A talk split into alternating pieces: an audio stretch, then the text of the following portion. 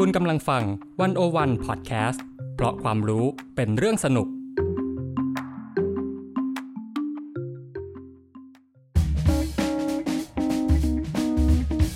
หากคุณกำลังมีความสัมพันธ์ซับซ้อนกับโลกใบนี้ America โลกร้อน is กัน back. ก่อนเขาอยากเป็นผู้นำโลกครับครับใช่ไหมสงครามเย็นลูกจะแตกแล้วลูกเอ้ยมาสร้างความสัมพันธ์กับโลกใบนี้ไปกับพวกเรา กับจีนนรัชยาตันจพัฒกุล และมายการทีลาภูริวิไกรในรายการ In In Relationship with IR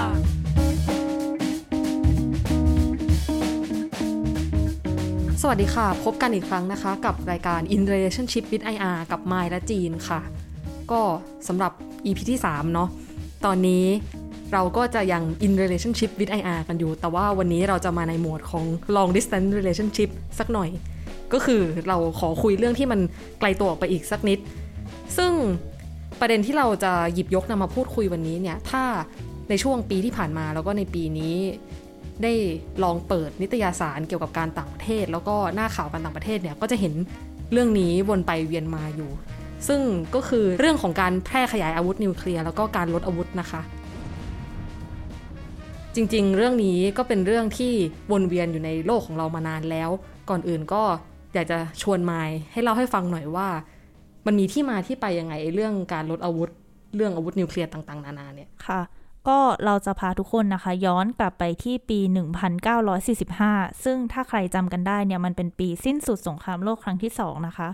วันที่ 16 กรกฎาคมค่ะ ในปี 1945 นะคะ มันมีการทดลองนิวเคลียร์หนึ่งเกิดขึ้นชื่อว่า Trinity นะคะนิวเคลียร์ลูกแรกสุดเลยเนี่ยถูกจุดขึ้นที่เมืองนิวเม็กซิโกนะคะ ซึ่งเขาก็มีชื่อเรียกเล่น ๆ ว่า Gadget ค่ะ ซึ่ง Gadget นะคะสามารถระเบิดไปได้ไกลกว่า 300 เมตร เรียกได้ว่าเป็นการทดลองครั้งยิ่งใหญ่ที่เปิดฉากนิวเคลียร์นะคะแล้วก็พามนุษยชาติเนี่ยเข้าสู่ยุคที่เรียกว่ายุคอะตอม แต่ว่าจริงๆแล้วเนี่ยก่อนหน้าที่จะจุดแกดเจตขึ้นนะคะ มันมีโครงการวิจัยลับๆของอเมริกาเกิดขึ้นแล้ว ชื่อว่าโครงการแมนฮัตตันซึ่งเป็นโครงการที่ดำเนินไปในหลายเมือง เขาว่ากันว่าโครงการนี้เนี่ยมันลับซะจนคนทำงานก็ยังไม่รู้ด้วยซ้ำว่าตัวเองเนี่ยทำงานไปเพื่อจุดประสงค์อะไร หลังจากนั้นนะคะ หลังจาก 16 กรกฎาคมอีกประมาณ 1 เดือนนะคะ ก็เกิดเหตุการณ์ที่ทุกคนคงจำกันได้เนาะก็คือสหรัฐอเมริกาเนี่ยเขาทิ้งระเบิดนิวเคลียร์ที่ฮิโรชิมาแล้วก็นางาซากิประเทศญี่ปุ่นนะคะ เป็นการปิดฉากสงครามโลกครั้งที่ 2 และขณะเดียวกันนะคะ ก็เป็นการเปิดฉากยุคใหม่ที่เกิดสิ่งที่จะเปลี่ยนโฉมหน้าของความมั่นคงและการเมืองระหว่างประเทศ รวมถึงภูมิรัฐศาสตร์โลกไปโดยสิ้นเชิงเลย เพราะว่าหลังจากนั้นเนี่ยทั้งสหรัฐโซเวียตนะคะ แล้วก็ประเทศอื่นๆ ซึ่งต่อมาเนี่ยเป็นประเทศสมาชิกถาวรของคณะมนตรีความมั่นคงแห่งสหประชาชาตินะคะ ได้เริ่มพัฒนานิวเคลียร์ของตัวเอง อย่างโซเวียตเนี่ยเริ่มพัฒนาอาวุธนิวเคลียร์มาตั้งแต่ปี 1943 นะคะ แล้วก็ทดสอบการใช้งานอุปกรณ์นิวเคลียร์เป็นครั้งแรกในปี 1949 และจนถึงปี 1961 เนี่ยโซเวียตเขาได้ทดลองระเบิดนะคะ ที่ว่ากันว่าก่อให้เกิดพลังระเบิดเทียบเท่าระเบิด TNT 50 เมกะตันได้ ส่วนสหราชอาณาจักรฝรั่งเศส แล้วก็จีนนะคะ ก็เริ่มทยอยทดลองนิวเคลียร์ตามๆกันมา ตอนนั้นเนี่ยประชาคมโลกก็เริ่มเห็นแล้วว่าอาวุธนิวเคลียร์เนี่ยมันร้ายแรงขนาดไหนนะคะ ก็เลยเริ่มมีกระแสขอว่าให้ห้ามการทดสอบอาวุธนิวเคลียร์ไปจนถึงการปลดอาวุธนิวเคลียร์แต่ว่าก็ยังไม่มีคำตอบอะไรที่ชัดเจนนะคะ จากเหล่าชาติที่เขากำลังยุ่งอยู่กับเรื่องนิวเคลียร์อยู่ จนกระทั่งปี 1962 นะคะ เกิดเหตุการณ์หนึ่งขึ้นที่เรียกได้ว่าเป็นจุดเปลี่ยนครั้งสำคัญเลย ก็คือช่วงนั้นเนี่ยเป็นช่วงสงครามเย็นเนาะแล้วมันก็เกิดเหตุการณ์ที่เรียกว่าวิกฤตการขี่ปนาวุธคิวบาขึ้นนะคะ วิกฤตการณ์นี้เนี่ยเป็นการเผชิญหน้ากันระหว่างสองขั้วมหาอำนาจที่สำคัญที่สุดครั้งหนึ่งในยุคสงครามเย็น แล้วก็เสี่ยงจะเกิดสงครามนิวเคลียร์ขึ้น เพราะว่าตอนนั้นเนี่ยสหรัฐเขาได้ติดตั้งขีปนาวุธในอิตาลีและตุรกี ซึ่งอยู่ประชิดโซเวียตโซเวียตซึ่งเป็นคู่แข่งกับสหรัฐเนี่ยก็โต้กลับด้วยการติดตั้งขีปนาวุธในคิวบา ซึ่งประชิดสหรัฐบ้าง ตอนแรกสหรัฐก็ไม่ได้สนใจอะไร แต่ว่าพอเขาเห็นภาพฐานยิงขีปนาวุธของโซเวียตในคิวบาที่กำลังสร้างอยู่เนี่ย ก็กลายเป็นเรื่องใหญ่เลย เพราะว่าขีปนาวุธดังกล่าวเนี่ยยิงมาที่พื้นที่ภาคตะวันออกของสหรัฐได้ในเวลาไม่กี่นาที แต่ว่าก็โชคดีนะคะ ที่เขาเจรจากันเนาะ ก็ไม่เกิดสงครามนิวเคลียร์ขึ้น และการเจรจากันเนี่ยก็นำไปสู่เหตุการณ์สำคัญอีกหลายเหตุการณ์นะคะ รวมถึงนำไปสู่ช่วงเวลาแห่งการผ่อนคลายความตึงเครียดในยุคสงครามเย็นด้วย หรือที่เราเรียกกันว่าเดตองนะคะ หนึ่งในความชัดเจนที่เกิดขึ้นในช่วงเวลาแห่งการผ่อนคลายความตึงเครียดนะคะ ก็คือในปี 1963 เกิดการลงนามข้อตกลงสนธิสัญญาห้ามทดลองนิวเคลียร์บางส่วนนะคะ หรือว่า PTBT เพื่อจำกัดการทดลองอาวุธนิวเคลียร์ซึ่งเขาเนี่ยจะห้ามการทดลองทุกรูปแบบ ยกเว้นการทดลองใต้ดินในที่ที่มีความลึกมากพอ จากนั้นนะคะ ตามมาด้วยสนธิสัญญาที่เราอาจจะคุ้นชื่อกันดีเมื่อพูดถึงเรื่องนิวเคลียร์อย่างสนธิสัญญาไม่แพร่ขยายอาวุธนิวเคลียร์นะคะ หรือว่า NPT ที่มีผลในปี 1970 และจากนั้นนะคะก็มีความร่วมมือต่างๆ มากมาย เช่น กรอบการห้ามทดลองนิวเคลียร์เบ็ดเสร็จหรือว่า CTBT กรอบการเจรจาทวิภาคีเพื่อเพื่อลดนิวเคลียร์ระหว่างสหรัฐกับโซเวียตนะคะ แล้วก็เกิดข้อตกลงตามมานะคะ หรือว่า START ปัจจุบันนี้นะคะ เราก็พูดได้ว่ามี 9 ชาตินะคะ ที่มีนิวเคลียร์ไว้ในครอบครอง ซึ่ง 5 ชาติแรกเนี่ยเป็นสมาชิกถาวรของ UNSC นะคะ ซึ่งก็คือสหรัฐอเมริกา รัสเซีย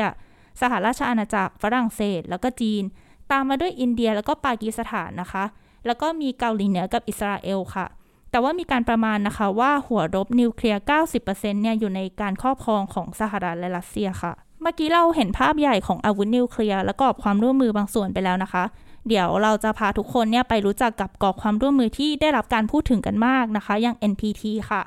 ซึ่ง NPT หรือว่าสนธิสัญญาไม่แพร่ขยายอาวุธนิวเคลียร์เนี่ยนะคะ เป็นสนธิสัญญาที่มุ่งป้องกันการเผยแพร่อาวุธนิวเคลียร์เทคโนโลยีนิวเคลียร์และสนับสนุนความร่วมมือในการใช้พลังงานนิวเคลียร์อย่างสันติ รวมไปถึงมีเป้าหมายเพื่อลดอาวุธนิวเคลียร์ด้วยนะคะ ซึ่งก็เริ่มการเจรจากันในปี 1968 เนาะแต่ว่าถึงแม้จะมีหลายมาตรการมาก ๆ เลยเนี่ย แต่ก็มีข้อวิพากษ์วิจารณ์นะคะว่า NPT เนี่ยจริง ๆ แล้วเขาไม่สามารถหยุดการเผยแพร่อาวุธนิวเคลียร์ได้จริง ๆ หรอก เพราะว่าหลาย ๆ ประเทศเนี่ยก็มีนิวเคลียร์เพื่อประโยชน์เชิงยุทธศาสตร์ หรือว่า 5 ชาติที่ครอบครองอาวุธนิวเคลียร์นะคะ หรือว่า P5 ที่เราบอกไว้เมื่อกี้เนี่ย ก็ยังมีหัวรบหมื่นกว่าหัวอยู่ดี และแม้สนธิสัญญานี้นะคะ จะบอกว่าจะไม่มีชาติใดเป็นชาติอาวุธนิวเคลียร์ได้อีกหลังจากเกิดสนธิสัญญา NPT นะคะ แต่ว่า NPT เนี่ยก็รับรองสถานะชาตินิวเคลียร์ที่เกิดก่อนปี 1967 ซึ่งก็คือชาติสมาชิกถาวรของ UNSC นะคะ ส่วนอินเดีย ปากีสถาน แล้วก็อิสราเอลที่พัฒนานิวเคลียร์ได้หลังจากนั้นเนี่ยเขาก็ไม่เข้าร่วม NPT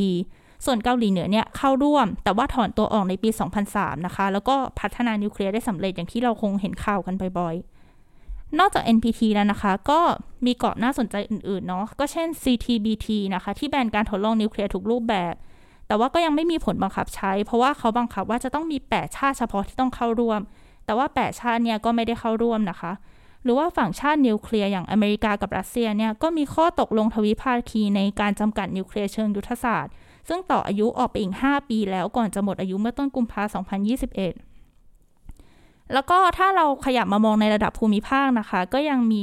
เรื่องเขตปลอดอาวุธนิวเคลียร์ซึ่งเป็นความร่วมมือระดับภูมิภาค เพื่อเสริมกับความร่วมมือระดับโลก ซึ่งปัจจุบันเนี่ยมีอยู่ 5สนธิสัญญานะคะ รวมถึงมีอยู่ในเอเชียตะวันออกเฉียงใต้ด้วย ซึ่งก็ชื่อสนธิสัญญากรุงเทพนะคะ เกิดขึ้นในปี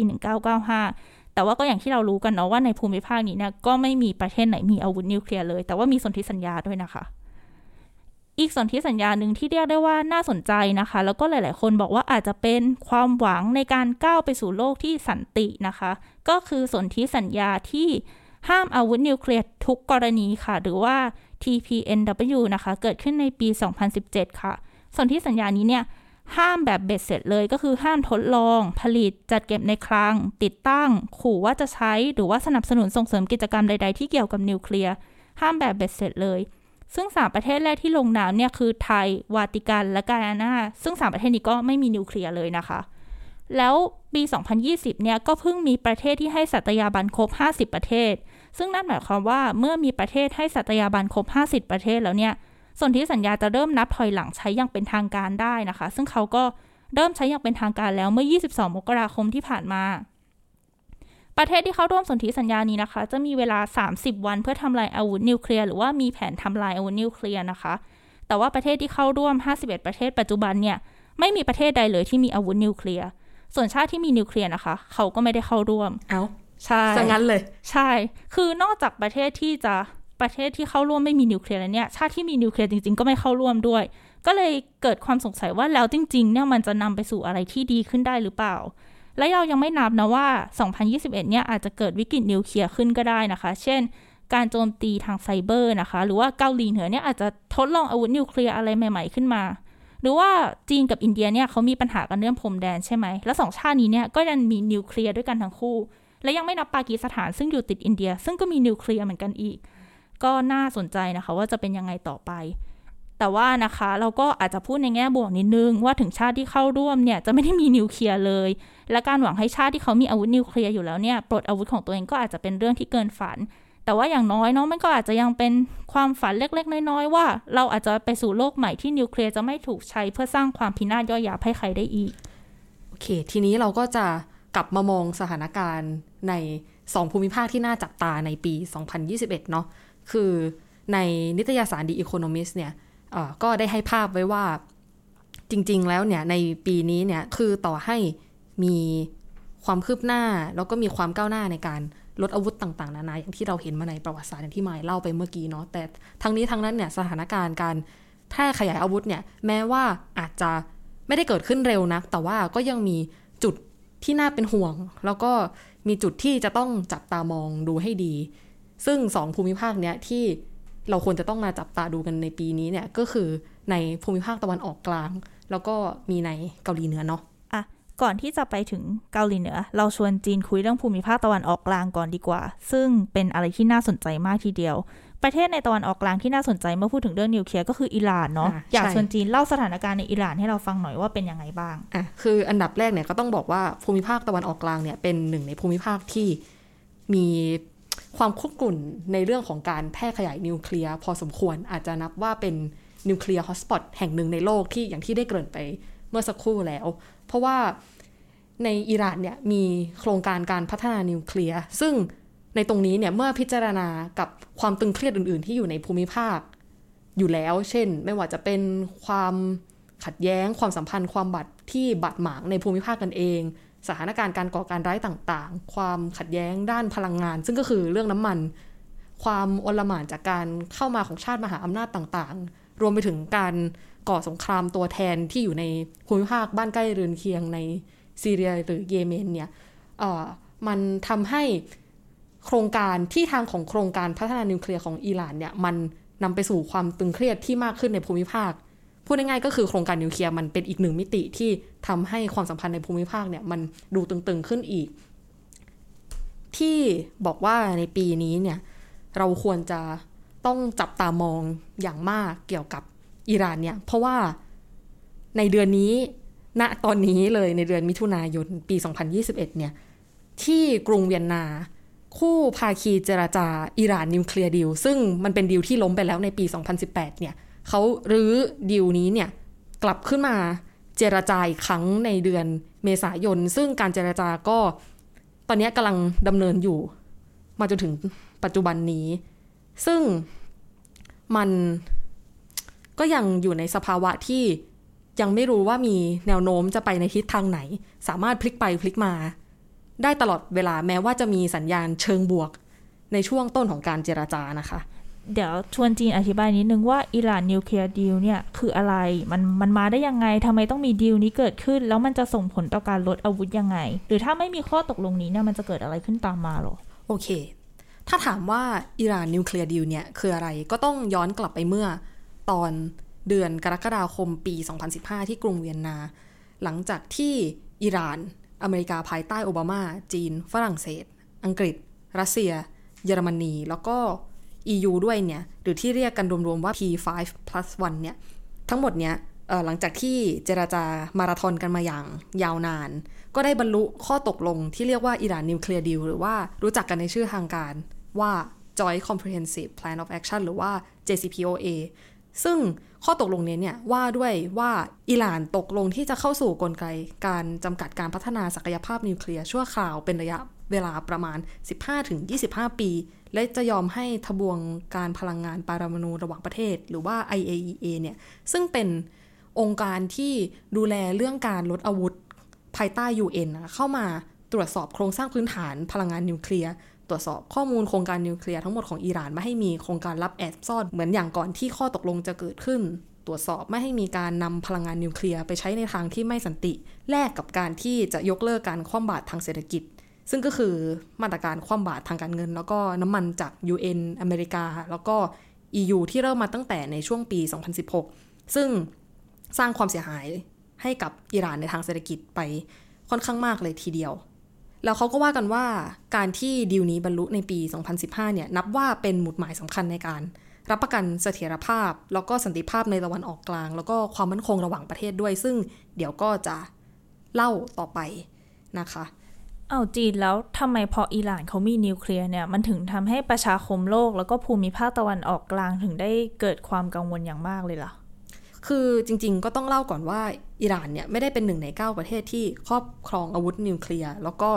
ยังเป็นหนึ่งในภาคีของส่วนที่สัญญา NPT ด้วย แต่ก็อย่างที่เราทราบกันดีนะว่าจริง ๆ พลังงานนิวเคลียร์เนี่ยมันนำไปใช้ได้ 2 ทางทั้งนำไปผลิตอาวุธ ก็ได้ แล้วก็นำไปทำเป็นพลังงานในการผลิตไฟฟ้าก็ได้ ซึ่งอขอเล่าย้อนไปสักนิดนึงว่าอิหร่านเนี่ยจริง ๆ ให้ความสนใจกับเทคโนโลยีพัฒนาพลังงานนิวเคลียร์มาตั้งแต่สมัยสงครามเย็นแล้ว แต่ในช่วงแรกของสงครามเย็นเนาะในช่วงปี 1950 เนี่ยในช่วงทศวรรษนั้น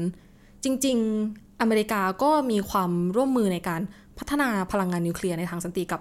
อิหร่านอยู่พอสมควร ซึ่งตอนนั้นเนี่ยก็ต้องเท้าความกลับไปอีกว่าอิหร่านเนี่ยปกครองโดยชานะคะหรือว่ามันเป็นปกครองอยู่ในระบอบกษัตริย์นี่แหละ แต่ทีนี้เนี่ยพออิหร่านมีการปฏิวัติในปี 1979 เนี่ย ซึ่งเป็นการปฏิวัติที่ทำให้อิหร่านเนี่ยกลายเป็นสาธารณรัฐอิสลามเนี่ย ก็กลายเป็นว่าความ ร่วมมือนี้เนี่ยมันตกไปเพราะว่าเกิดการเปลี่ยนขั้วพันธมิตรเนาะโลกตะวันตกก็ไม่ค่อยจะเห็นดีเห็นงามกับการปฏิวัติอิหร่านสักเท่าไหร่แล้วหลังจากนั้น ความสัมพันธ์มันก็รุ่มรุ่มดอนดอนเนาะระหว่างอิหร่านกับโลกตะวันตก แต่ว่าอย่างไรก็ดีอิหร่านก็ยังพัฒนาเทคโนโลยีนิวเคลียร์ต่อมาจนกระทั่งในปี 2002 เนี่ย คือจริง ๆ ก่อนปี 2002 อเมริกา ก็ตั้งข้อสงสัยมานานแล้วว่าอิหร่านเนี่ยก็ยัง มีโครงการพัฒนาพลังงานนิวเคลียร์มาเรื่อยๆเนี่ยจนในปี 2002 เนี่ย อย่างที่ได้พูดไปเมื่อกี้ กลุ่มที่ชื่อว่า The National Council of Resistance of Iran หรือว่ากลุ่มผู้ลี้ภัยอิหร่านที่ต่อต้านสาธารณรัฐอิสลามเนี่ยออกมาแชร์ว่ารัฐบาลอิหร่าน มีโครงการพัฒนานิวเคลียร์ศักยภาพสูงอยู่จริง ๆ ซึ่งอิหร่านเนี่ยมีศักยภาพในการเสริมสมรรถภาพหรือว่า enrich แร่ยูเรเนียมที่ขุดมาจากพื้นโลกที่ค่อนข้าง sophisticated มาก เพื่อนำไปเป็นพลังงานในเตาปฏิกรณ์นิวเคลียร์เนาะซึ่งจริง ๆ แล้วเนี่ยการเสริมสมรรถนะก็ไม่ได้ผิดตามสนธิสัญญา NPT หรอก ถ้าหากว่าเสริมสมรรถภาพแร่ยูเรเนียม แล้วก็นำไอ้ตรงนี้เนี่ยนำไปเป็นพลังงานแล้วก็ผลิตไปเป็นกระแสไฟฟ้าหรืออะไรต่างๆนานาก็ตามเนี่ย แต่ว่าทางนี้ทางนั้น แร่ยูเรเนียมเนี่ยปกติตามธรรมชาติที่ขุดมาจากพื้นโลกแล้วก่อนที่จะนำไปใช้เป็นพลังงานในเตาปฏิกรณ์นิวเคลียร์ได้เนี่ยมันต้องผ่านการเสริมสมรรถภาพ ดึงไอโซโทปยูเรเนียม 235 ในแร่ให้สูงขึ้นก่อน ถึงจะนำไปผลิตเป็นพลังงานไฟฟ้าได้เนาะหรือว่าอาจจะเอาไปผลิตเป็นอื่นๆ ใช้ประโยชน์ในทางอื่นๆได้ ซึ่งถ้าจะเสริมสมรรถนะให้ไอไอโซโทปยูเรเนียม 235 เนี่ย เพียงพอนำไปผลิตไฟฟ้าเนี่ย จริง ๆ แค่เสริมสมรรถนะประมาณ 3-5%เนี่ย ก็พอแล้วหรือว่าที่เขาเรียกว่า low enrichment uranium แต่ว่าถ้าเกิดจะผลิตอาวุธเนี่ย ต้องเสริมสมรรถนะถึง 90%ซึ่งอิหร่านเนี่ยเคยทำได้ถึงที่ 20%แล้วก็ 60%ซึ่งแน่นอนว่าในมุมของชาติอื่นๆ ที่เห็นศักยภาพในการผลิตตัวเชื้อพลังงานนี้เนี่ย ก็ จะต้องตกอยู่ในความกังวล ซึ่งซึ่งนี่ก็คือนำมาสู่ความกังวลของประชาคมโลกจริง ๆ นอกจากนี้เนี่ยอิหร่านก็ยังมีเตาปฏิกรณ์นิวเคลียร์ที่เมืองอารักที่สามารถเสริมสมรรถนะแร่พลูโตเนียม ซึ่งเป็นแร่อีกแร่หนึ่งที่นำไปผลิตอาวุธนิวเคลียร์ผลิตระเบิดนิวเคลียร์ได้อีกแห่งหนึ่ง เพราะฉะนั้นเนี่ยอย่างที่บอกไป concern ของประชาคมระหว่างประเทศมันเลยอยู่ตรงที่ว่ามันมีเส้นบางๆ อยู่ระหว่างว่าอิหร่านเนี่ยจะ ผลิตพลังงานนิวเคลียร์เนี่ยไปทำอะไรกันแน่ ซึ่งแม้ว่าอิหร่านเองเนี่ยจะเคลมว่าพลังงานนิวเคลียร์ที่ผลิตนั้นอะจะนำไปใช้ในทางสันตินำไปผลิตไฟฟ้าไม่ได้ผลิตอาวุธ แต่ว่านั่นแหละก็อย่างที่บอกประชาคมโลกก็กังวลรวมถึงในภูมิภาคตะวันออกกลางด้วย ซึ่งการเปิดโปงในครั้งนี้เนี่ยก็เลยสร้างความอกสันขวัญแขวนในภูมิภาคตะวันออกกลาง ให้ประเทศในตะวันออกกลางเนี่ยรู้สึกว่า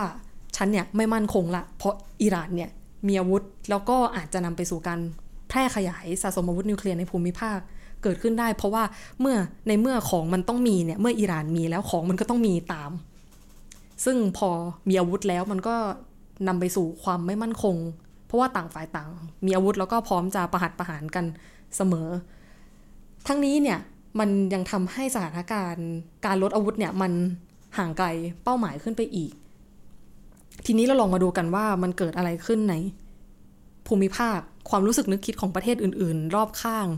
บวกไปกับความขัดแย้งอื่น ๆ ที่มันมีอยู่แล้วเนี่ยทำให้เขามองยังไงสำหรับความขัดแย้งระหว่างอิสราเอลและอิหร่านเนี่ยก็น่าจะร้อนแรงขึ้น เพราะว่าอิหร่านเนี่ยก็จะกลายเป็นสิ่งที่เรียกว่า existential threat หรือว่าภัยคุกคามต่อความอยู่รอดสำหรับอิสราเอลที่เป็นผู้ครอบครอง แล้วก็ผูกขาดอาวุธนิวเคลียร์หนึ่งเดียวในภูมิภาคแล้ว แล้วก็อิสราเอลเนี่ยก็ยังมองอีกว่า การที่อิหร่านเนี่ยมีศักยภาพทางนิวเคลียร์ขนาดนี้นะแล้วในวันหนึ่งถ้าเกิดอิหร่านตัดสินใจผลิตอาวุธขึ้นมาจริงๆเนี่ยมันอาจจะนำไปสู่การทำลายแต้มต่ออำนาจทางการทหารของอิสราเอลในภูมิภาค แต่ถ้ามองในมุมของประเทศอื่น ประเทศอื่นก็จะมองว่าอิสราเอลเนี่ยมีอาวุธนิวเคลียร์อยู่แล้ว แล้วก็ไม่ได้ลงนามในสัญญา NPT อีก ก็ก็สร้างความอดอกสันขวัญแขวนให้ภูมิภาคเองอยู่แล้ว ส่วนถ้าไปมองในมุมของกลุ่มประเทศอาหรับ อื่นๆ ใน Gulf Cooperation Council เนี่ยโดยเฉพาะซาอุ ซึ่งเป็นหนึ่งในคู่ปรับตลอดการของอิหร่านเนี่ยก็กลัวว่าการมีศักยภาพนิวเคลียร์ของอิหร่านครั้งนี้เนี่ยจะทำให้อิหร่านดำเนินนโยบายการต่างประเทศ ในลักษณะที่ก้าวร้าวขึ้น แล้วก็อย่างที่บอกว่าในเมื่อของมันมีเนี่ยในเมื่ออิหร่านมีของที่อื่นก็ก็อยากจะมีบ้าง ก็ทำให้ซาอุแล้วก็ตุรกีแล้วก็อียิปต์เนี่ยอยากจะพัฒนานิวเคลียร์บ้าง ทั้งนี้ทั้งนั้นเนี่ยต่อให้ อิหร่านถูกเปิดโปงว่ามีโครงการพัฒนานิวเคลียร์เนี่ย แล้วประชาคมโลกรวมถึงสหรัฐเองเนี่ย ก็คัดค้านกับสิ่งที่อิหร่านกำลังทำแต่อิหร่านก็ยังตัดสินใจเดินหน้าพัฒนาโครงการนิวเคลียร์ต่อไป จนท้ายที่สุดเนี่ยนำไปสู่การคว่ำบาตรโดย UN สหรัฐอเมริกา แล้วก็ EU เพื่อกดดันอิหร่านให้ลดการผลิต หรือว่าให้อิหร่านเนี่ยเปลี่ยนท่าที แต่ ทั้งนี้ทั้งนั้นสถานการณ์ก็ดูจะเป็นไปในทางบวกขึ้น เมื่อเริ่มมีการเปิดเจรจาข้อตกลงเพื่อลดศักยภาพนิวเคลียร์แลกกับการผ่อนปลนการคว่ำบาตรในปี 2013 ในสมัยรัฐบาลโอบามานะคะ ซึ่งอดีตประธานาธิบดีโอบามาเนี่ยก็ต่อสายตรงคุยกับประธานาธิบดีรูฮานีของอิหร่านเลย ว่าเราจะมีการเจราจาเพื่อที่จะแลกเปลี่ยนข้อตกลงกันนะ ว่าถ้าอิหร่านเนี่ย ยอมลดศักยภาพในการผลิตลงเนี่ยสหรัฐและพันธมิตรเนี่ยก็อาจจะยอมยกเลิก หรือปรับเปลี่ยนมาตรการการคว่ำบาตรลง ซึ่งการต่อสายคุยครั้งนี้เนี่ยเป็นครั้งแรกในรอบ 34 ปีเลย เพราะว่าอย่างที่ทราบกันดีว่าความสัมพันธ์ของสหรัฐอเมริกา แล้วก็อิหร่านก็ไม่สู้ดีเท่าไหร่ ผลของการต่อสายตรงเนี่ยทั้งสองผู้นำก็ได้แสดงท่าทีที่เป็นบวกเนาะ อย่างอดีตประธานาธิบดีโอบามาเนี่ยก็บอกว่าการที่จะเริ่มมีดีลนี้เนี่ยเป็นหนทางในการไปสู่การที่จะไม่ให้อิหร่านเนี่ยผลิตระเบิดนิวเคลียร์ได้ ในขณะที่ประธานาธิบดีรูฮานีเองเนี่ยก็ยกย่องการริเริ่มดีลครั้งนี้ว่าเป็นชัยชนะทางการเมืองของอิหร่าน ท้ายที่สุดแล้วเนี่ยการเริ่มต้นต่อสายตรงเนี่ย ในปี 2013 ก็นำมาสู่การบรรลุอิหร่าน nuclear deal ในปี 2015 ที่ได้กล่าวไปในตอนต้น ซึ่งในรายละเอียดของสนธิสัญญาเนี่ยจริง ๆ ก็มีเยอะแยะมาก แต่ว่าจะยกมาเล่าให้ฟังว่าสิ่งที่อิหร่านตกลงว่าจะทำเนี่ยก็คืออิหร่านจะเสริมสมรรถนะแร่ยูเรเนียม 253 ให้ไม่ให้เกิน 3.7%แล้วก็จะลดจำนวนหัวเวียงที่แยกยูเรเนียมในเตาปฏิกรณ์ลง แล้วก็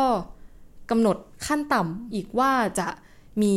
ครั้งที่จะเก็บ low enrichment uranium ได้แค่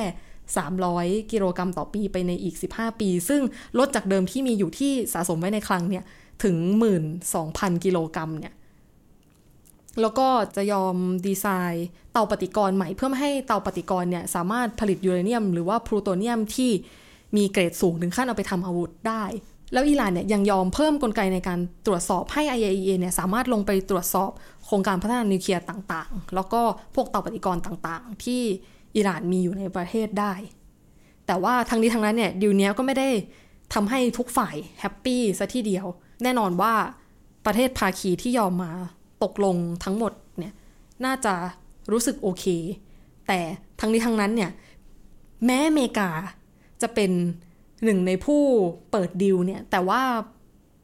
ข้างในเองก็เสียงแตก หรือว่าอย่างอิสราเอลที่ก็เป็นคู่ปรับหรือว่าซาอุเนี่ยก็มองว่าดีลนี้เนี่ยอ่อนไปเป็นเพียงแค่ข้อตกลงที่นำไปสู่ การเปลี่ยนผ่านแค่ถางทางให้อิหร่านเนี่ยอาจจะไม่มีอาวุธนิวเคลียร์ในอนาคตเท่านั้น เพราะว่าในรายละเอียดในดีลเนี่ยมันก็ไม่ได้จำกัดศักยภาพนิวเคลียร์ได้จริง ราะว่าข้อจำกัดต่างๆเนี่ยก็เป็นไปแค่การชั่วคราวเท่านั้น อย่างที่บอกว่ามันระบุไว้แค่ 15 ถึง 25 ปีเท่านั้น ไม่ได้แรงพอที่จะทำให้การลดอาวุธเนี่ยเกิดขึ้นได้จริง ส่วนถ้าเจาะไปมองในมุมของซาอุดีอาระเบีย มุมของอิสราเอล แล้วก็สหรัฐอาหรับอิมิเรตเนี่ย ก็มองว่าดีลที่อเมริกาในสมัยประธานาธิบดีโอบามาเนี่ยวางไว้ไม่ได้นำเรื่องความขัดแย้งในภูมิภาคมาพิจารณามากพอ มองแค่ความขัดแย้งในมิติ การพัฒนาพลังงานนิวเคลียร์อย่างเดียวเท่านั้น ซึ่งการจัดการเรื่องนิวเคลียร์เรื่องเดียวเนี่ยมันก็ไม่ได้นำไปสู่การจัดการความขัดแย้งเรื่องอื่นๆในภูมิภาคพอได้ แม้ว่าดีลเนี่ยจะเป็นข้อตกลงที่ประสบความสำเร็จมากในการลดอาวุธแต่ในปี 2018 เนี่ยก็หลายฝ่ายก็จะต้องอกหัก เพราะว่าอิหร่าน nuclear deal เนี่ยแทบล่มจากการที่ ทรัมป์เนี่ยประกาศถอนตัวพาสหรัฐอเมริกาออกจากดีลนี้ เพราะว่าด้วยเหตุผลว่าดีลนี้เบาเกินไป เป็นเหตุผลอย่างที่บางฝ่ายในสหรัฐมอง อย่างที่ได้เล่าไปเมื่อกี้ว่าดีลนี้ไม่ได้ทำให้อิหร่านเนี่ยปราศจากศักยภาพในการที่จะพัฒนาอาวุธนิวเคลียร์จริง ๆ แล้วก็ทรัมป์เนี่ยก็กลับไปใช้วิธีการคว่ำบาตรทางเศรษฐกิจ แล้วก็ความบาดน้ำมันเพื่อกดดันอิหร่านในประเด็นนิวเคลียร์มากขึ้น หรือที่เรียกว่าใช้ maximum pressure ทั้งนี้ทั้งนั้นเนี่ยท่าทีแบบนี้ของทรัมป์ก็ทำให้ซาอุดีอาระเบียอิสราเอล แล้วก็สหรัฐอาหรับอิมิเรตเนี่ย happy มากขึ้น คือทรัมป์เนี่ยมองว่าดิวนี้ไม่ได้รวมเรื่องโครงการขีปนาวุธ กับปัญหาสงครามตัวแทนในภูมิภาคไปด้วย ส่วนถ้ามองในมุมของซาอุเนี่ย ก็มองว่ามาตรการ maximum pressure เนี่ยจะทำให้ซาอุได้ประโยชน์ เพราะว่ามาตรการนี้จะสร้างรอยร้าวลึกระหว่างความสัมพันธ์อิหร่านแล้วอเมริกา แล้วเมื่อความสัมพันธ์อิหร่านอเมริกาเป็นแบบนี้เนี่ยอเมริกาก็จะต้องลงมายุ่งเกี่ยวในทางการทหารในตะวันออกกลางมากขึ้น ซึ่งการลงมายุ่งเกี่ยวเนี่ยก็จะทำให้ความปลอดภัยของซาอุดีอาระเบีย สหรัฐอาหรับอิมิเรตแล้วก็อิสราเอลเนี่ยได้รับการประกัน แล้วยังรักษา balance อำนาจในภูมิภาคให้เข้ากับทางซาอุดีอาระเบียอีกด้วยอะพอทรัมป์ถอนตัวคว่ำดีลนี้ไปเนี่ยสถานการณ์การละเมิดดีลของอเมริกาที่กลับไปคว่ำบาตรเนี่ยก็ทำให้ในช่วงปี 2019 เนี่ยอิหร่านเริ่มกลับมาสะสมยูเรเนียมเพิ่มขึ้นเกินขีดที่กำหนดไว้ในดีลก่อนหน้านี้ เริ่มเสริมสมรรถนะยูเรเนียม เข้มข้นกว่าที่ ตกลงกันไว้ หรือว่ามีการเพิ่มจำนวนหัวเวียงในเตาปฏิกรณ์โรงงานนิวเคลียร์เพิ่มขึ้น ถัดมาในปี 2020 เนี่ย สถานการณ์ก็ยิ่งดูสั่นคลอนยิ่งไปอีก อิหร่านเนี่ยยิ่งเริ่มมีท่าทีที่ถอยห่างออกจากข้อตกลงมากขึ้นหลังจากที่มีการลอบสังหารในพลสุไลมานี อิหร่านเนี่ยตอบโต้โดยการที่บอกว่าจะไม่จำกัดเปอร์เซ็นต์ความเข้มข้นของการเพิ่ม สมรรถนะของยูเรเนียม 235 แล้ว ถัดมาในเดือนพฤศจิกายน สถานการณ์ก็ยิ่งแย่ลงไปอีก เมื่อมีการลอบสังหารโมเซนฟาคริซาเด ซึ่งเป็นนักวิทยาศาสตร์ที่อยู่เบื้องหลังโครงการนิวเคลียร์ของอิหร่าน สถานการณ์นี้เนี่ยอิหร่านเชื่อว่าเป็นฝีมือของอิสราเอลที่ลอบสังหารนักวิทยาศาสตร์คนนี้ การโต้ตอบของอิหร่านเนี่ยก็คือรัฐบาลอิหร่านก็รีบผ่านกฎหมายอนุญาตให้เตาปฏิกรณ์เนี่ยสามารถเพิ่มสมรรถนะแร่ยูเรเนียมได้เข้มข้นขึ้นไปอีก และยังประกาศอีกว่าถ้าเกิดว่ายังไม่มีการยกเลิกมาตรการคว่ำบาตรภายใน 2 เดือน หลังจากเดือนพฤศจิกายนเนี่ยก็จะไล่ผู้ตรวจการจาก IAEA ที่เข้ามาตรวจสอบโครงการนี้ออกไป สถานการณ์นิวเคลียร์ดิลเนี่ยตึงเครียดมากจนกระทั่งมีการเลือกตั้งประธานาธิบดีสหรัฐคนใหม่นะคะ ซึ่งก็จะเล่าต่อไปอะทีนี้เนี่ยการถอนตัวออกจากดีลของทรัมป์เนี่ยไม่ได้เพียงแค่ทำให้สถานการณ์ลดอาวุธ ในอิหร่านห่างไกลความเป็นจริงออกไป เท่านั้นเราก็ไม่ได้ทำให้แค่สถานการณ์ภาพรวมของการลดอาวุธเนี่ยมันดูจะสั่นคลอนมากขึ้น แต่ทั้งนี้ทั้งนั้นย้อนกลับมาในภูมิภาคเนี่ยการที่อิหร่านเริ่มกลับมาพัฒนาศักยภาพนิวเคลียร์ต่อไปเนี่ยประเทศอื่นๆในภูมิภาคก็เริ่มท่าทีที่อยากจะ มีศักยภาพในการพัฒนาพลังงานนิวเคลียร์ที่ชัดเจนยิ่งขึ้นไปอีก ซึ่งในส่วนหนึ่งเนี่ยประเทศเหล่านี้ก็อยากจะพัฒนาไปเพื่อผลิตไฟฟ้าใช้พลังงานนิวเคลียร์ไปในทางสันตินี่แหละ แต่มันก็ชวนคิดได้อีกว่า การต้องการพัฒนาเนี่ยมันเป็นไปเพื่อการคานอำนาจ เป็นไปเพื่อการป้องปรามอิหร่าน ไปเป็นไปเพื่อการป้องกันประกันความปลอดภัยจากอิหร่านหรือเปล่า ก็อย่างที่ได้ค้าวความไปตอนต้นว่าก็จะมีประเทศจำนวนหนึ่งที่สนใจโครงการพัฒนานิวเคลียร์เพื่อใช้ในกิจการพลเรือนอยู่จำนวนหนึ่ง ซึ่งก็คือตุรกีสหรัฐอาหรับอิมิเรตส์แล้วก็โดยเฉพาะอย่างยิ่งซาอุดีอาระเบีย คือจากเดิมที่พลังงานนิวเคลียร์เนี่ยอาจจะเป็นหนทางหนึ่งในการคานอำนาจกับอิหร่านเนี่ยก็เริ่มสนใจพัฒนาโครงการขึ้นมา ก็อาจจะสนใจโครงการที่มีฟังก์ชันให้เสริมสมรรถนะ แร่ได้ตั้งแต่ในระดับที่ผลิตเป็นแค่พลังงานไฟฟ้า ไปจนถึงระดับที่นำแร่ยูเรเนียมเนี่ย ไปทำเป็นอาวุธได้ ซึ่งในช่วงประมาณปี 2018 จนถึงปี 2019 เนี่ยมันก็มีวิวาทะออกมาจากผู้นำของชาติเหล่านี้ที่น่าสนใจ เช่นซาอุก็เคยบอกว่าถ้าวันหนึ่งอิหร่านมีอาวุธนิวเคลียร์ขึ้นมาจริงๆซาอุก็ต้องมี หรืออย่างในกรณีตุรกีเนี่ยผู้นำก็ เคยกล่าวออกมาเหมือนกันว่า มันมีบางประเทศที่มีหัวรบนิวเคลียร์แล้วมันมีมากกว่าหนึ่งประเทศด้วยนะที่มีหัวรบนิวเคลียร์แต่ว่ามันก็มีอีกหลายประเทศเหมือนกันที่มีหัวรบนิวเคลียร์ไม่ได้ สิ่งนี้เนี่ยเขาไม่สามารถยอมรับได้ว่ามันจะเกิดขึ้นในการที่ว่ามีบางประเทศที่มีหัวรบนิวเคลียร์กับมีอีกหลายประเทศที่มีไม่ได้ แปลว่า สิ่งนี้ไม่แฟร์เขาก็รู้สึกว่า เอา้า ตุรกีก็ควรจะมีได้สิ ในเมื่อมันมีบางประเทศที่มีหัวรบนิวเคลียร์ได้ ทั้งหมดทั้งมวลนี้เนี่ยในตะวันออกกลางแม้ว่าจะค่อนข้างทะเยอทะยานในการอยากจะพัฒนาโครงการเนาะแต่ว่าศักยภาพจริง ๆ ทรัพยากรต่างๆ ก็ไม่ได้เอื้อมากเท่าไหร่ ภาพรวมเช่นนี้เนี่ยคือแม้ว่าอาจจะไม่ได้มีการพัฒนาศักยภาพขึ้นมาจริง ๆ แต่ในทางการเมืองหรือว่าอย่างน้อยในทางวิวาทะของผู้นำเนี่ยก็ยิ่งทำให้ตะวันออกกลางเนี่ย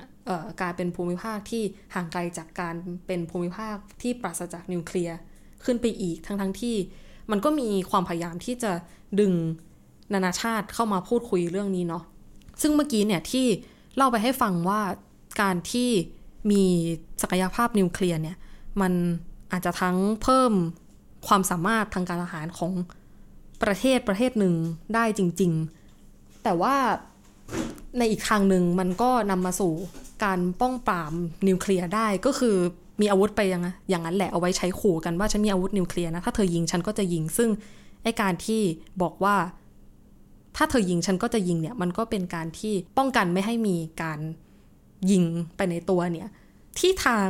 ท่าทีของประเทศต่างๆ เนี่ยมันก็ตีความได้ทั้งสองแบบเนาะแล้วอาจจะเป็นไปทั้งสองแบบ แต่ว่าในนิตยสาร The Economist เนี่ยก็ตั้งข้อสังเกตว่ามันน่าจะเอียงไปในทางที่ว่า ประเทศอื่นๆ อยากจะพัฒนาโครงการนิวเคลียร์ตามอิหร่านเนี่ยเป็นไปในทิศที่ว่าอยากจะประกันความอยู่รอดมากกว่าที่อยากจะมีศักยภาพในการพัฒนาโครงการนิวเคลียร์จริง ๆ แต่ทั้งนี้ทั้งนั้นเนี่ยถึงแม้ว่าเราจะบอกว่าการที่มีนิวเคลียร์แล้ว เพื่อขู่ว่าฉันก็มีฉันยิงเธอได้เนี่ย มันก็อาจจะทำให้สถานการณ์การแพร่ขยายอาวุธนิวเคลียร์เนี่ยมันมันอาจจะเกิดได้ง่าย ขึ้นกว่าที่คิดไว้ แล้วก็ขัดต่อเจตนารมณ์การลดอาวุธในภาพรวมของโลกเนาะมันก็จะเป็นสถานการณ์โดมิโนล้มนะเพราะว่าเมื่อเมื่ออย่างที่ก็พูดหลายรอบแล้วว่าเมื่อของมันมีมันก็ต้องมี ทีนี้กลับมาตรงที่อย่างที่ได้ทิ้งท้ายปิดไว้ว่าความสัมพันธ์เรื่องนิวเคลียร์ระหว่างอิหร่านกับ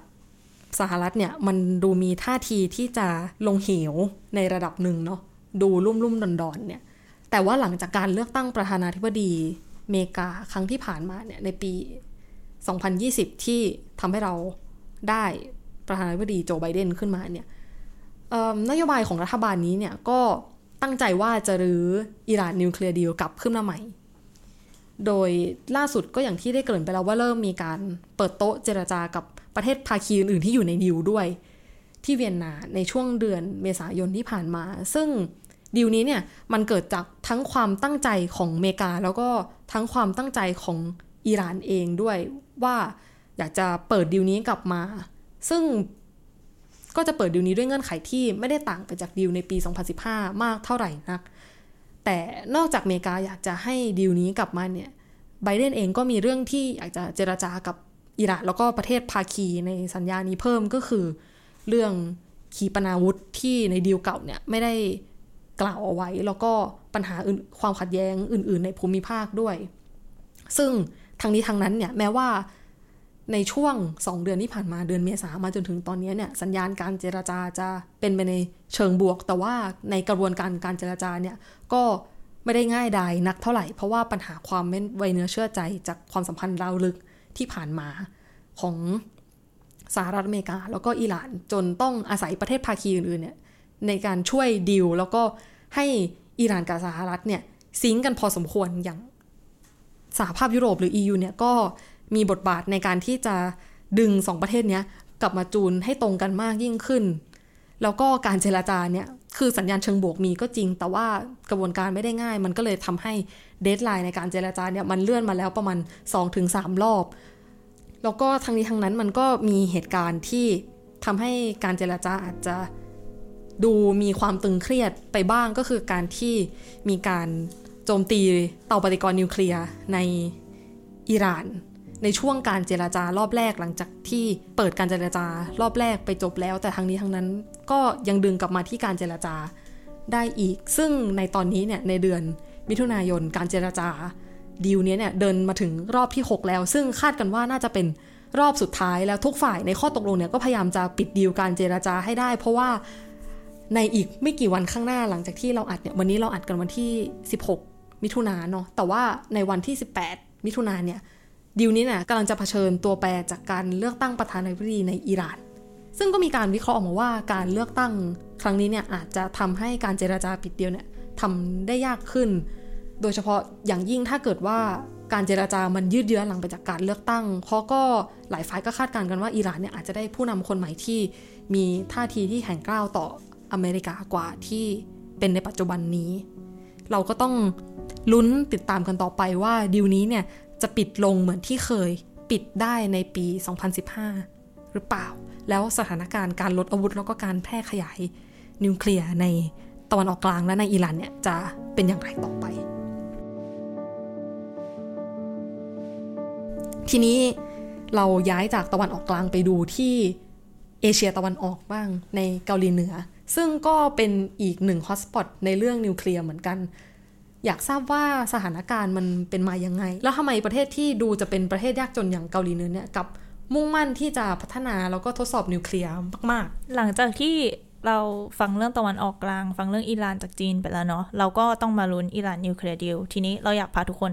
มาที่ประเทศที่อยู่ในภูมิภาคเอเชียอย่างเราบ้างอย่างเกาหลีเหนือ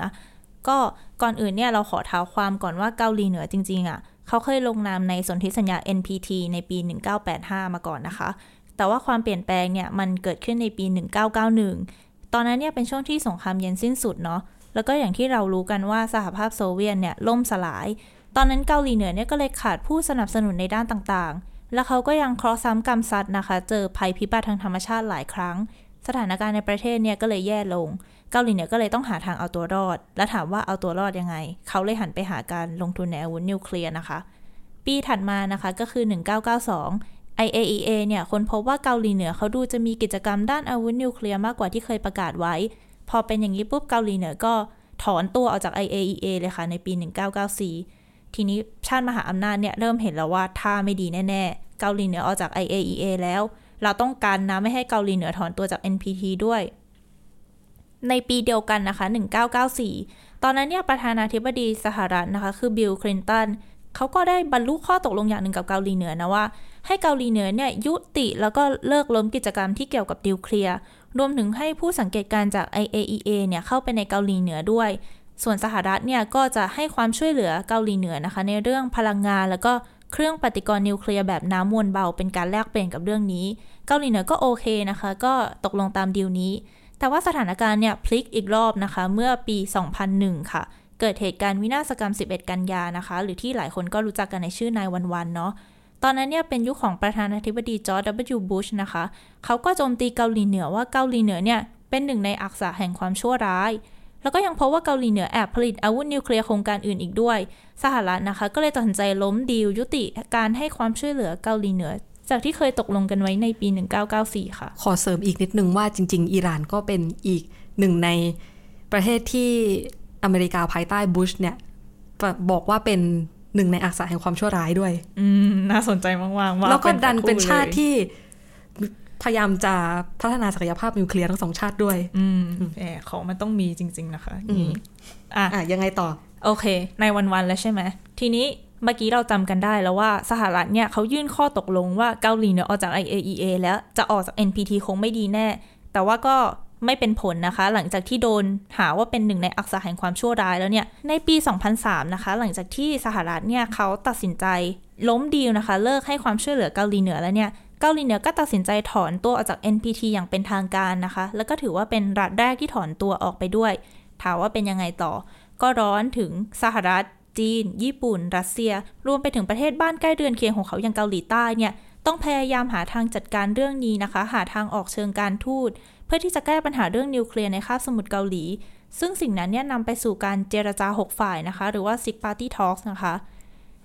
ก็เจรจากันไปมานะคะ ในปี 2005 ค่ะ เปียงยางนะคะ เขาก็ตัดสินใจจะยอมเลิกโปรแกรมนิวเคลียร์ค่ะ แล้วเขาก็ คิดว่าเอออาจจะเข้าร่วม NPT อีกครั้งนะคะ รวมถึงให้ IAEA เนี่ยเข้าไปตรวจสอบด้วย แต่ว่านี่ก็ต้องแลกกับความช่วยเหลือด้านอาหารและพลังงานนะคะ รวมถึงเขาก็มองว่าเนี่ยจะเป็นหนทางให้ความสัมพันธ์ระหว่างเกาหลีเหนือกับอเมริกา รวมถึงญี่ปุ่นเนี่ยกลับสู่ภาวะปกติ แล้วก็อาจจะเปิดเส้นทางการเจรจาสันติภาพกับเกาหลีใต้ด้วย แต่ว่านะคะมันก็เกิดปัญหาขึ้นอีกแล้ว เรียกได้ว่าพลิกไปพลิกมาเลยทีเดียว แค่หลังจากข้อตกลงดังกล่าวหนึ่งเดือนเนี่ยอเมริกาก็เริ่มสงสัยนะคะ แล้วก็เริ่มเข้มงวดกับสิ่งที่เรียกว่ากลุ่มการเงินเดลต้าเอเชียนะคะ คืออเมริกาเนี่ยเขาสงสัยว่ากลุ่มนี้เนี่ยทำธุรกรรมด้านการเงินกับเกาหลีเหนือ ข้อสงสัยดังกล่าวนะคะทำให้เกาหลีเหนือเนี่ยรู้สึกไม่พอใจมากๆ แล้วก็ตัดสินใจเริ่มทำการทดสอบจรวดพิสัยไกล รวมถึงทดสอบระเบิดนิวเคลียร์ใต้ดินในช่วงครึ่งหลังของปี 2006 ค่ะ ตอนนั้นเนี่ยประเทศพี่ใหญ่อย่างจีนนะคะเขาก็พยายามจะกดดันให้เกาหลีเหนือเนี่ยกลับเข้ามาสู่การเจราจาพหุภาคีอีกครั้ง ซึ่งจริง ๆ ตอนแรกก็ดูเหมือนจะได้ผลดีนะคะ เพราะว่าเกาหลีเหนือเนี่ยเขาก็ตัดสินใจว่าโอเค เขาจะยอมให้รายละเอียดเกี่ยวกับโปรแกรมนิวเคลียร์ของเขาแล้ว ส่วนรัฐบาลบุชนะคะเขาก็เริ่มยอมผ่อนคลายการคว่ำบาตรแล้วก็นำเกาหลีเหนือออกจากรายชื่อผู้สนับสนุนการก่อการร้ายด้วย แต่ว่าคุณผู้ฟังคะมันเกิดปัญหาขึ้นอีกแล้ว ในช่วงปลายสมัยของบุชนะคะ ความสัมพันธ์เนี่ยก็ตึงเครียดขึ้นจนถึงสิ้นปี 2008 เกาหลีเหนือเขาก็ตัดสินใจเริ่มโปรแกรมนิวเคลียร์อีกครั้ง และเขาก็กันไม่ให้ผู้ตรวจสอบเรื่องนิวเคลียร์เข้ามาในประเทศแล้ว ทีนี้เปลี่ยนประธานาธิบดีนะคะ เป็นสมัยบารักโอบามา ซึ่งโอบามาเนี่ยเขาส่งสัญญาณล่วงหน้าเลยว่าเขาอะพร้อมจะพูดคุยกับเกาหลีเหนือนะ แต่ว่าในปี 2009 เกาหลีเหนือเขาก็กลับไปทดสอบ missile แล้วก็นิวเคลียร์อีกครั้งหนึ่ง ซึ่งสิ่งที่เกิดขึ้นเนี่ยก็ทำให้อเมริกาตัดสินใจที่จะคว่ำบาตรเกาหลีเหนือหนักขึ้นนะคะ ผ่านทาง UNSC พอมาถึงปี 2012 นะคะ เป็นยุคของผู้นำคิมจองอึนค่ะ ตอนแรกเนี่ยคิมจองอึนเขาก็ยินยอมที่จะระงับการทดสอบนิวเคลียร์ ให้ IAEA เนี่ยกลับเข้ามาตรวจตากิจกรรมที่เมืองยงยอนนะคะ แต่ว่าในเดือนธันวาคมปี 2012 เนี่ย ความหวังทั้งหมดนะคะ ก็พังทลายลงไป เมื่อเกาหลีเหนือเนี่ยตัดสินใจปล่อยจรวดพิสัยไกล ซึ่งการกระทำครั้งนี้เนี่ยถูกมองว่าเป็นการทดสอบเทคโนโลยีขีปนาวุธแบบทิ้งตัว แล้วเหตุการณ์ดังกล่าวเนี่ยทำให้ UNSC ตัดสินใจว่าโอเคโหวตให้มีการคว่ำบาตรเกาหลีเหนือในวงกว้างขึ้น ถามว่าเกาหลีเหนือแคร์ไหมก็ดูจะไม่แคร์นะคะ เพราะว่าก็ตอบรับด้วยการทดสอบนิวเคลียร์อีกรอบค่ะคราวนี้นะคะก็เรียกได้ว่ากลุ่มเจรจา 6 ฝ่ายเนี่ยก็ประณามเกาหลีเหนือเลยค่ะ ปี 2013 เนี่ยก็เลยนำมาซึ่งการคว่ำบาตรครั้งยิ่งใหญ่เลยนะคะนำโดยจีนกับสหรัฐค่ะ คว่ำบาตรทั้งเรื่องการเงิน การเดินทางและการค้า เพราะว่าเกาหลีเหนือเนี่ยเขาขู่จะยิงนิวเคลียร์ใส่อเมริกาแล้วก็เกาหลีใต้ค่ะ แล้วในช่วงระยะหลังมาเนี่ยมันมีพัฒนาการอะไรที่น่าสนใจไหมเกี่ยวกับสถานการณ์ การลดอาวุธ แล้วก็แพร่ขยายอาวุธในในเกาหลีเหนือเนี่ยเพราะว่าฟังดูแล้วก็ดูจะมีสัญญาณทั้งทางบวกทางลบกลับไปกลับมา กลับไปกลับมามากๆเลยจีน แต่ว่าเหตุการณ์สำคัญเหตุการณ์หนึ่งเนี่ยมันเกิดขึ้นปี 2017เดี๋ยวเราท้าความก่อนว่าตั้งแต่ปี 2006 ถึง 2017 เนี่ย เกาหลีเหนือทดสอบอาวุธนิวเคลียร์ไป 6 ครั้งนะคะ แต่ว่าเหตุการณ์ที่สั่นสะเทือนการเมืองโลกมาก ๆ เลยเนี่ย คือปี 2017 ตอนนั้นเนี่ย เกาหลีเหนือเขาทำการยิงทดสอบขีปนาวุธพิสัยไกลข้ามทวีปนะคะ หรือว่าชื่อวาซอง 14 นะคะ แล้ววันที่เขาเลือกยิงเนี่ย คือวันที่ 4 กรกฎาคม ซึ่งเป็นวันชาติสหรัฐอเมริกาด้วย ทางการเกาหลีเหนือเนี่ยก็บอกว่าคิมจองอึนไปกำกับการยิงทดสอบด้วยตัวเอง แล้วเขาก็ยังบอกอีกว่าเนี่ยเขายิงขีปนาวุธเขาทดสอบการยิงขีปนาวุธในวันชาติอเมริกาเนี่ยก็เพื่อมอบเป็นของขวัญให้รัฐบาลทรัมป์ซึ่งก็คิดว่าทำก็คงไม่อยากได้รับของขวัญชิ้นนี้สักเท่าไหร่นะคะ เพราะว่าทางการสหรัฐเนี่ยเขาออกมาบอกเองเลยว่าขีปนาวุธลูกนี้เนี่ยมันอาจโจมตีไปได้ไกลถึง阿拉สกาเลย หรือถ้าพูดง่ายๆเลยเนี่ยเขาเห็นชัดเจนแล้วว่าเกาหลีเหนือเนี่ย มีศักยภาพพอจะโจมตีแผ่นดินสหรัฐได้จริง ๆ ถามว่าเหตุการณ์ครั้งนี้สำคัญยังไงนะคะ ของขวัญให้อเมริกาชิ้นนี้เนี่ย มันทำให้อเมริกาเห็นแล้วว่าเกาหลีเหนือเนี่ย โอ้ยมันดูเป็นภัยคุกคามที่แบบดูเรียลดูใกล้ตัวมากขึ้นแล้วทีนี้เกาหลีเหนือที่เป็นประเทศที่หลายคนมองว่ายากจนเนี่ย ก็ได้ขึ้นโต๊ะเจรจากับสหรัฐในฐานะผู้ที่เสมอกันนะคะ จนเกิดเป็นการประชุมครั้งประวัติศาสตร์ในปี 2018 เนาะ ตอนนั้นเนี่ยทุกคนคงจำได้ว่า เขาจะมีการประชุมกันระหว่างทรัมป์กับคิมจองอึนนะคะ ซึ่งก็จะเลือกสถานที่ประชุมเป็นเอเชียตอนออกเฉียงใต้เนี่ยแหละ ก็ถ้าใครจำกันได้ไทยก็เป็นหนึ่งในประเทศที่เขาลือกันว่าอาจจะเป็นตัวเลือกเนาะ แต่ว่าสุดท้ายการประชุมทรัมป์คิมซัมมิตครั้งแรกในปี 2018 เนี่ย เกิดขึ้นที่สิงคโปร์ค่ะ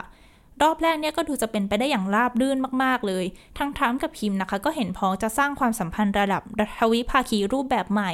ผลักดันสันติภาพให้เกิดขึ้นอย่างมั่นคง และหาทางร่วมกันปลดอาวุธนิวเคลียร์บนคาบสมุทรเกาหลีด้วย ซึ่งทรัมป์เนี่ยก็ออกมาพูดเลยว่า โอ้โห เราแบบชื่นมื่นมากเราตกหลุมรักกันเลย คิมเขียนจดหมายสวยงามอะไรให้ผมเลยนะคะ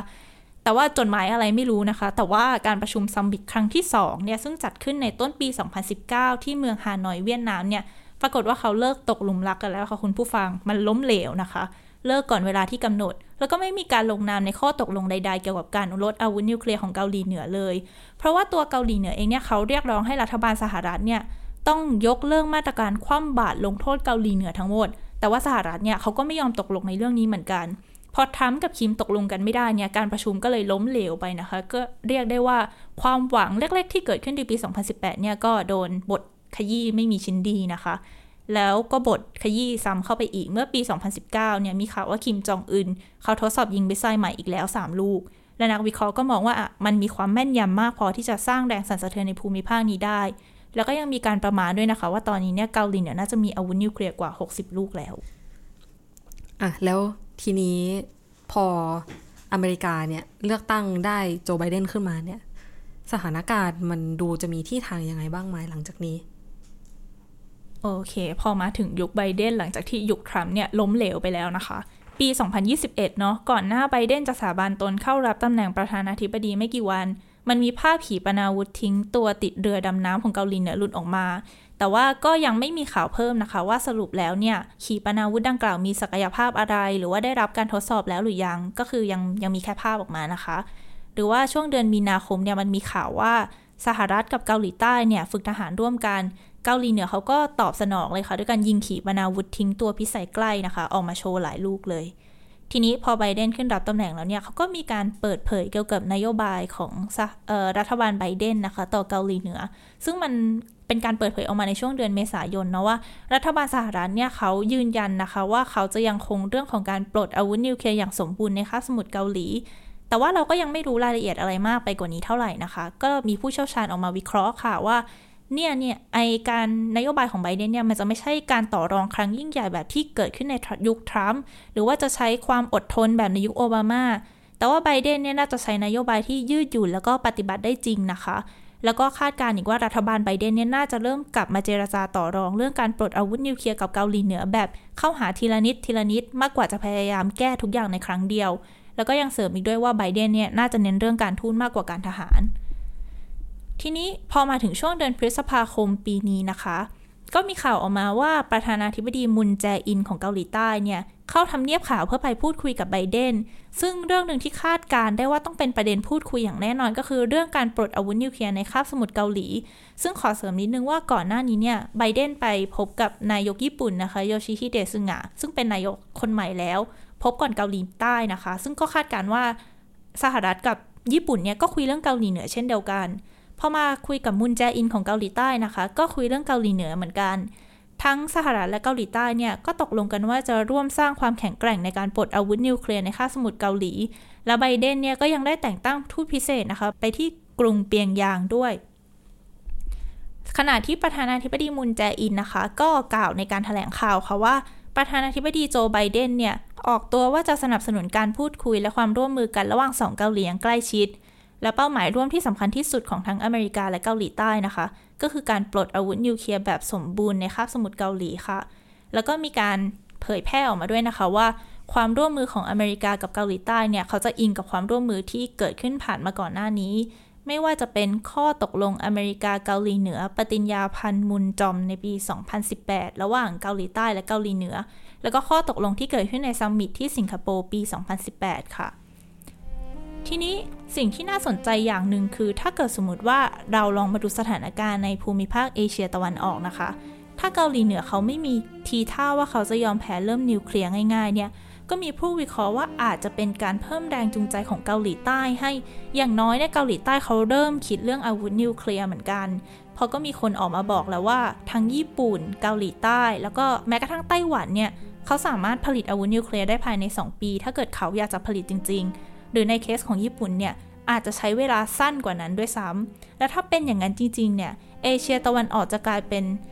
เรียกได้ว่าเป็นภูมิภาคที่ไม่ได้แค่มีประเทศเดียวแหละที่มีอาวุธนิวเคลียร์แต่จะมีหลายประเทศเพิ่มขึ้นนะคะ ซึ่งก็เป็นอะไรที่ดูน่ากังวลไม่น้อยเลยทีเดียว ขนาดฝั่งพี่ใหญ่อย่างจีนนะคะ จริง ๆ คือเขาก็เคยเป็นพันธมิตรกับเกาหลีเหนือเนาะแต่ว่าความสัมพันธ์เนี่ยเริ่มมาสั่นคลอนนิดนึงนะคะเพราะเรื่องนิวเคลียร์ในยุคคิมจองอึน ซึ่งรัฐมนตรีต่างประเทศคนใหม่ของสหรัฐเนี่ยก็บอกว่าตัวปักกิ่งเองเขาก็มีผลประโยชน์ชัดเจนนะ ที่จะช่วยให้เกิดการปลดอาวุธนิวเคลียร์ในเกาหลีเหนือ เพราะอาวุธนิวเคลียร์ของเกาหลีเหนือเนี่ยเป็นความไม่มั่นคงอย่างยิ่งในภูมิภาคเอเชียตะวันออกนะคะ อีกอย่างหนึ่งที่สำคัญเลยเนี่ยคือ